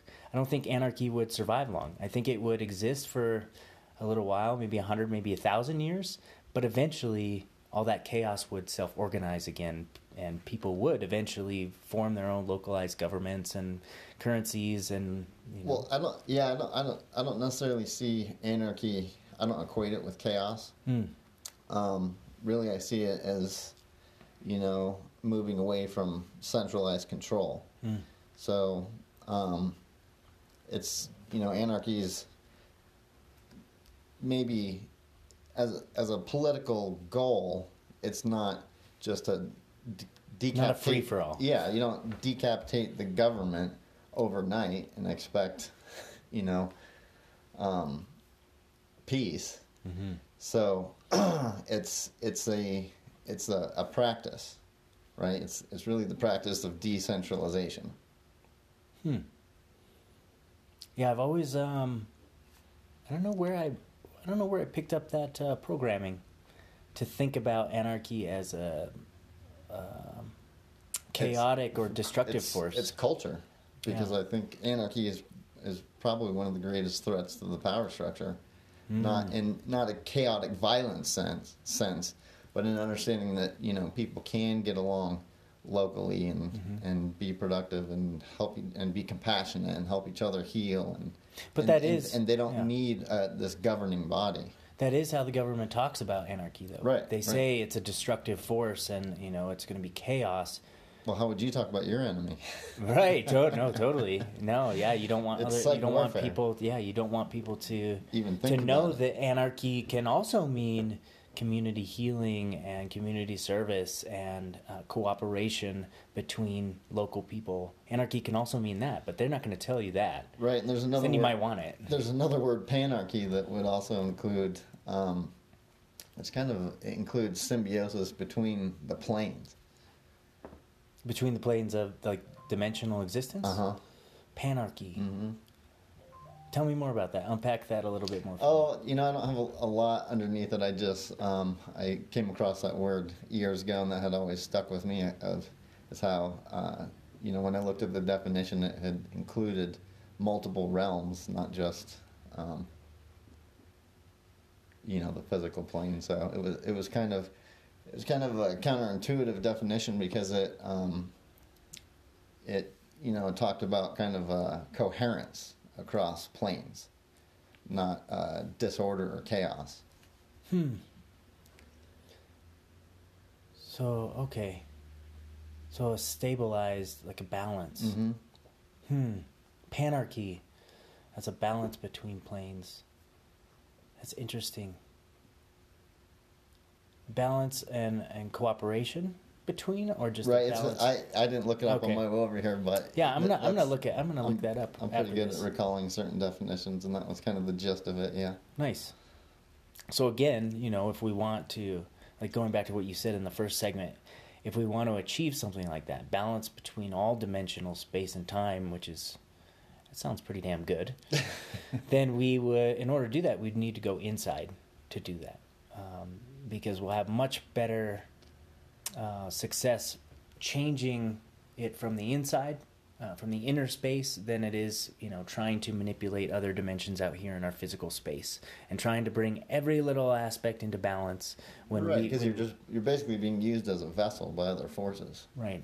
So then, instead, going to our inner world and trying to find um, that balance between between states, between realms, and then it'll be mirrored or reflected out in our Right, because the external is you. right. I mean, that is you. That's hard. That's hard to sit with. I mean, Yeah. the concept itself I love, but when you say it that way, uh, and you look right at me when you do, you know what flashed in my head was, um, you know, all the political BS that goes on in our country, Right. and I'm like, People are at war with themselves. right, Though. but but if everything external is me, then all that political bullshit is me too. And I don't like that. Yeah, I don't want to be like that, you know? So, Right. I think part of the, this process of self discovery is, you know, understanding your 360 degrees, right? All aspects of yourself, Mhm. including the parts you don't like. including those parts. especially the parts you don't like. Yeah, that's probably why most people are afraid of going inside Mhm. because you do get to see all the beautiful things about yourself. You get to realize things about yourself that you didn't even notice um, that are amazing. But in order to do that, you also have to see all the bad shit too. You can't have one without the other. Um, it's a balance, you know. Good information, bad information, things like that. And that's you know that's why I think I love jujitsu so much, is because after you get over the physical part of the sport or the art, then it becomes a much more cognitive thing and it becomes much more internal. So every day on the mats becomes, again, an internal exploration of who am I? Um, who do I think I am? How good do I really think I am at this thing? Uh, and then Z walks on the mat and taps us all out, and I'm like, well, I guess I'm not as good as I thought I was, right? You know, it's it's an inner journey so much more than it is a physical journey. Yeah, you get in shape. Yeah, we learn these cool moves, um, but the learning that I get about myself through the process of the physical movement is that is really where you know the value comes from you know we learn about our strengths we learn about our weaknesses we learn about our ego we learn about um, falsities that we hold about ourselves we learn about what other people think about us you know uh, we learn all these things in one venue hmm how many venues in your life do you get that opportunity I mean, I played a number of sports, but um, yeah, jujitsu has to be by far. I'm just getting to the point where um, I'm actually I have kind of a meta awareness of uh, you. You get a awareness in your body, so you don't actually think about a move or moving, but it's almost um, like you have a brain in your legs or something, and your your legs almost uh, like it make- knows what to do uh huh. Like you get your leg trapped in a certain situation, and you can keep your cognitive focus on a submission that you're trying to attempt on an arm, while at the same time your leg knows what to do to get it untrapped. Right, and also, or your your your legs kind of know where their body is too, and make make a decision, you know, based on their body. But the awareness is coming not from your eyes or your head or or anything that you're you know used to, but it seems different in that in that respect. hmm That's you know that's akin to tapping into one of those sensory organs, right? That we're not always aware of, hmm or allowing um, different parts of ourselves to interact with our environment on their own, without the executive functioning hmm going on. I love that. hmm Um, that's why I, I love flow states, man. When your whole body is doing that and each limb is acting independently and your brain is like your mind is not controlling anything, it's just happening. It's just there to witness it. Um, those moments are so yeah, I'm amazing. just getting glimpses of it, and it's it's phenomenal. right? So tell me about tell me about your glimpses of flow state. Oh well, That's a, that's an important part of I- jiu-jitsu. Well, I was saying I, I I'm not sure about flow state. I don't know that I've been in a situation where it's kind of, you know, keeps going. But I I've just noticed glimpses of, you know, the body awareness that I was talking about. Mm-hmm. You know, right now it's just short periods. It's almost like meditating. Mm-hmm. You know, when you start meditating, it's a lot of practice, a lot of practice. Then you'll finally get these short periods where you you've actually. Um, they say, you know, getting in the space between thoughts. Yeah. Yeah, really holding on to that stillness So right, right. in between. So it's uh, you know, it's just it's short at first, but you Well, keep practicing. And that's what a flow state is. It's uh, you know, it's an extended period of that. You know, that stillness in between thoughts uh, without having practice in meditation might be a millisecond. You know, your thoughts may be very rapid, one after the other, Mhm. all day long. Um, but with developing that and paying attention to that gap more and learning to be comfortable with having no thoughts, right? A lot of people are uncomfortable sitting there with that, and so they must think of something. Um, but if we can learn to extend that period and extend it further, we can turn that into flow states where there's very few thoughts or long periods of time without thought. And then, you know, in jujitsu, that could be really useful, especially in transitional movements where you're, you know, maybe 30 seconds of scrambling. You need to turn your brain off and just go, you know. And then once you settle into a position, then you can have a thought. Right. What do I do next? Yeah, exactly. Okay. Uh-huh. And then you go back into a flow state in between. That in between state is um, just as important as the cognitive chess playing that we're doing, right? And I feel like that's kind of like how life should be. We spend too much time with our thoughts, and that causes us too much depression, anxiety, stress, uh, worry, all these things. If we spent more time in the in between thoughts, Mm-hmm. and just we're in a flow state during our daily life um, with a- attention to a few thoughts, I think we'd be much more productive, Definitely. much more directed. Yeah. What are some of the um, insights about who you are as a person? What sort of insights have you come to from jujitsu? Um, I think, you know, the most important thing is that, you know, I've I've already achieved a level of I wouldn't say mastery, but a, a skill level, you know, far more than I ever thought was possible. Hmm. Especially um, for my age. I mean, forty is not over the hill, but to start jujitsu at thirty five is a little late with no, you know, wrestling background or anything like that. So, um, you know, it, it's just opened my mind to what I'm capable of, and also, um, you know, trying to let go of self-limiting beliefs. I think. Mm-hmm. That's huge. Mm-hmm. Did you find that in the beginning, when you first started jujitsu, your self-limiting beliefs uh, were kind of ramped up? Oh yeah, Yeah, And it that's took, what I noticed. It took me a long time to get comfortable. I mean, I think it was at least six months before, you know, for the first couple of weeks, I had, I don't know what you call that shaking thing, because every partner was like, "Dude, just calm down." um, and it, it took me, you know, I just, it was. Uh, it's just a process of dealing with your own negativity. So I would just attack myself, you know. Uh, You, you can't do this. You shouldn't be here. Um, Should I even go ne- in Yeah, today? should I even go? You, you know, you, you know, you're too old for this. Mm-hmm. But um, I stuck it out, and and it, it's really opened my mind up. Mm-hmm. I bet that translates into other areas of your life too, where you're like, you know, you can look back at your first six months of jujitsu and be like, I wanted to quit so many times, but I didn't, and now look how much further than I ever thought I would be, and then use that in other areas of your life where you're like, I don't know about this, maybe I shouldn't. Well, I think primarily, you know, I started jujitsu before I had dealt with my addiction. Mm-hmm.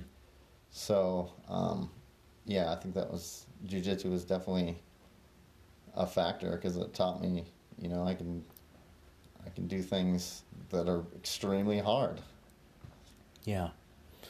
Yeah, I think for me and my addiction and my recovery, jujitsu was a huge factor. Yeah. Um, it provided me not only a venue to go into my inner self and really figure out who the hell I am and what I'm afraid of and overcome some basic surface level fears, you know, fear of physical harm, fear of, you know, getting squashed, you know, fear of getting choked unconscious, you know.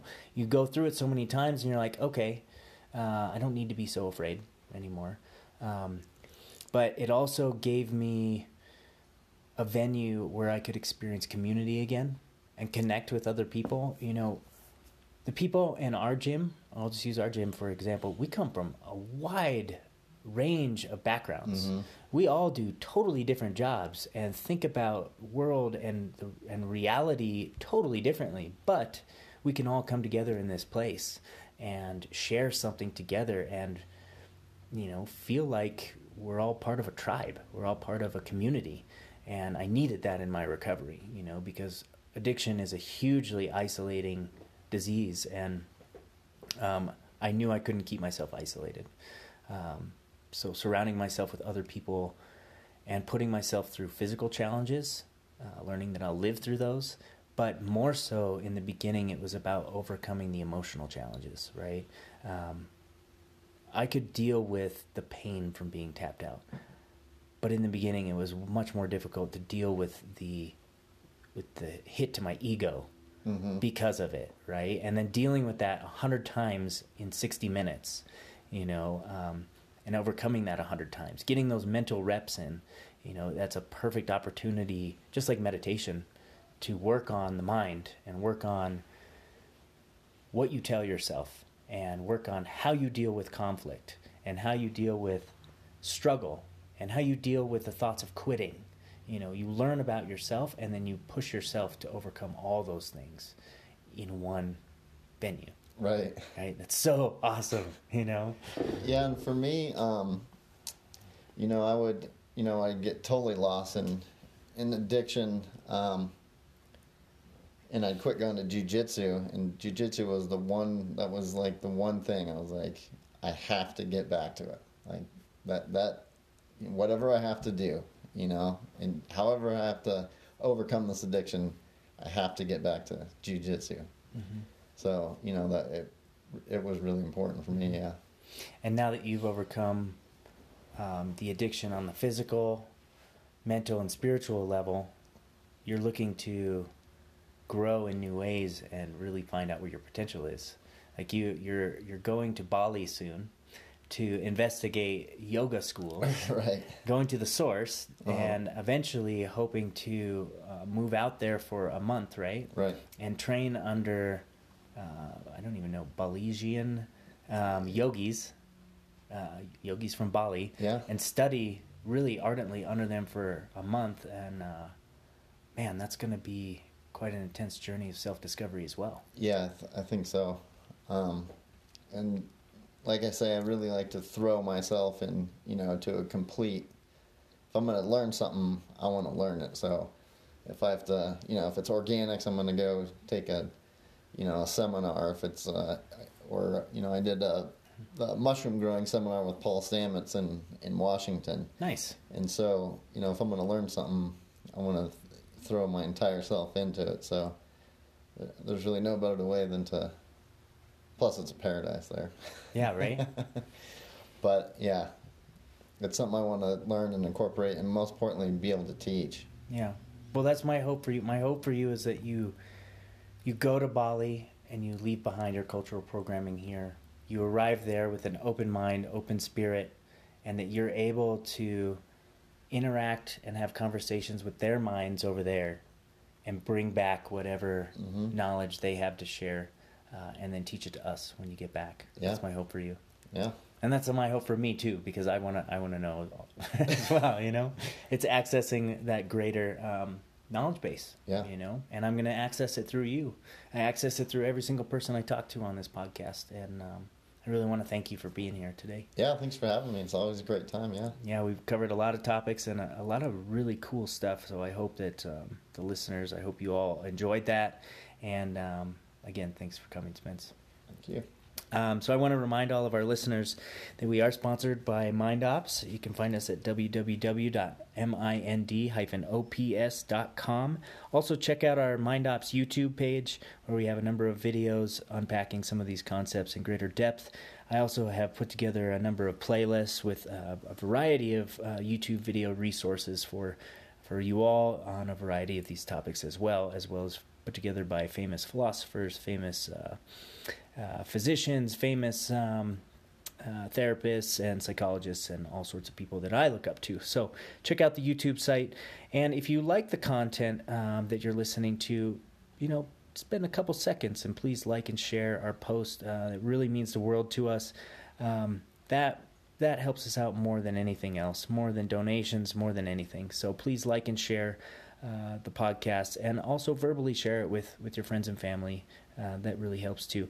If you want to go beyond that and you want to um, support the content that's coming through your ears right now and your perception, you can donate to the podcast. Again, I don't take any profits, so uh, just click on that donation link at the bottom of your podcast app and feel free to donate whatever you feel um, this podcast is worth to you.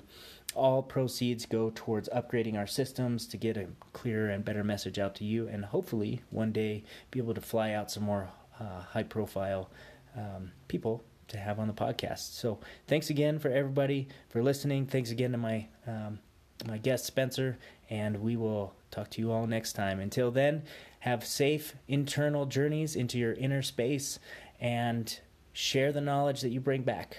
Have a good night.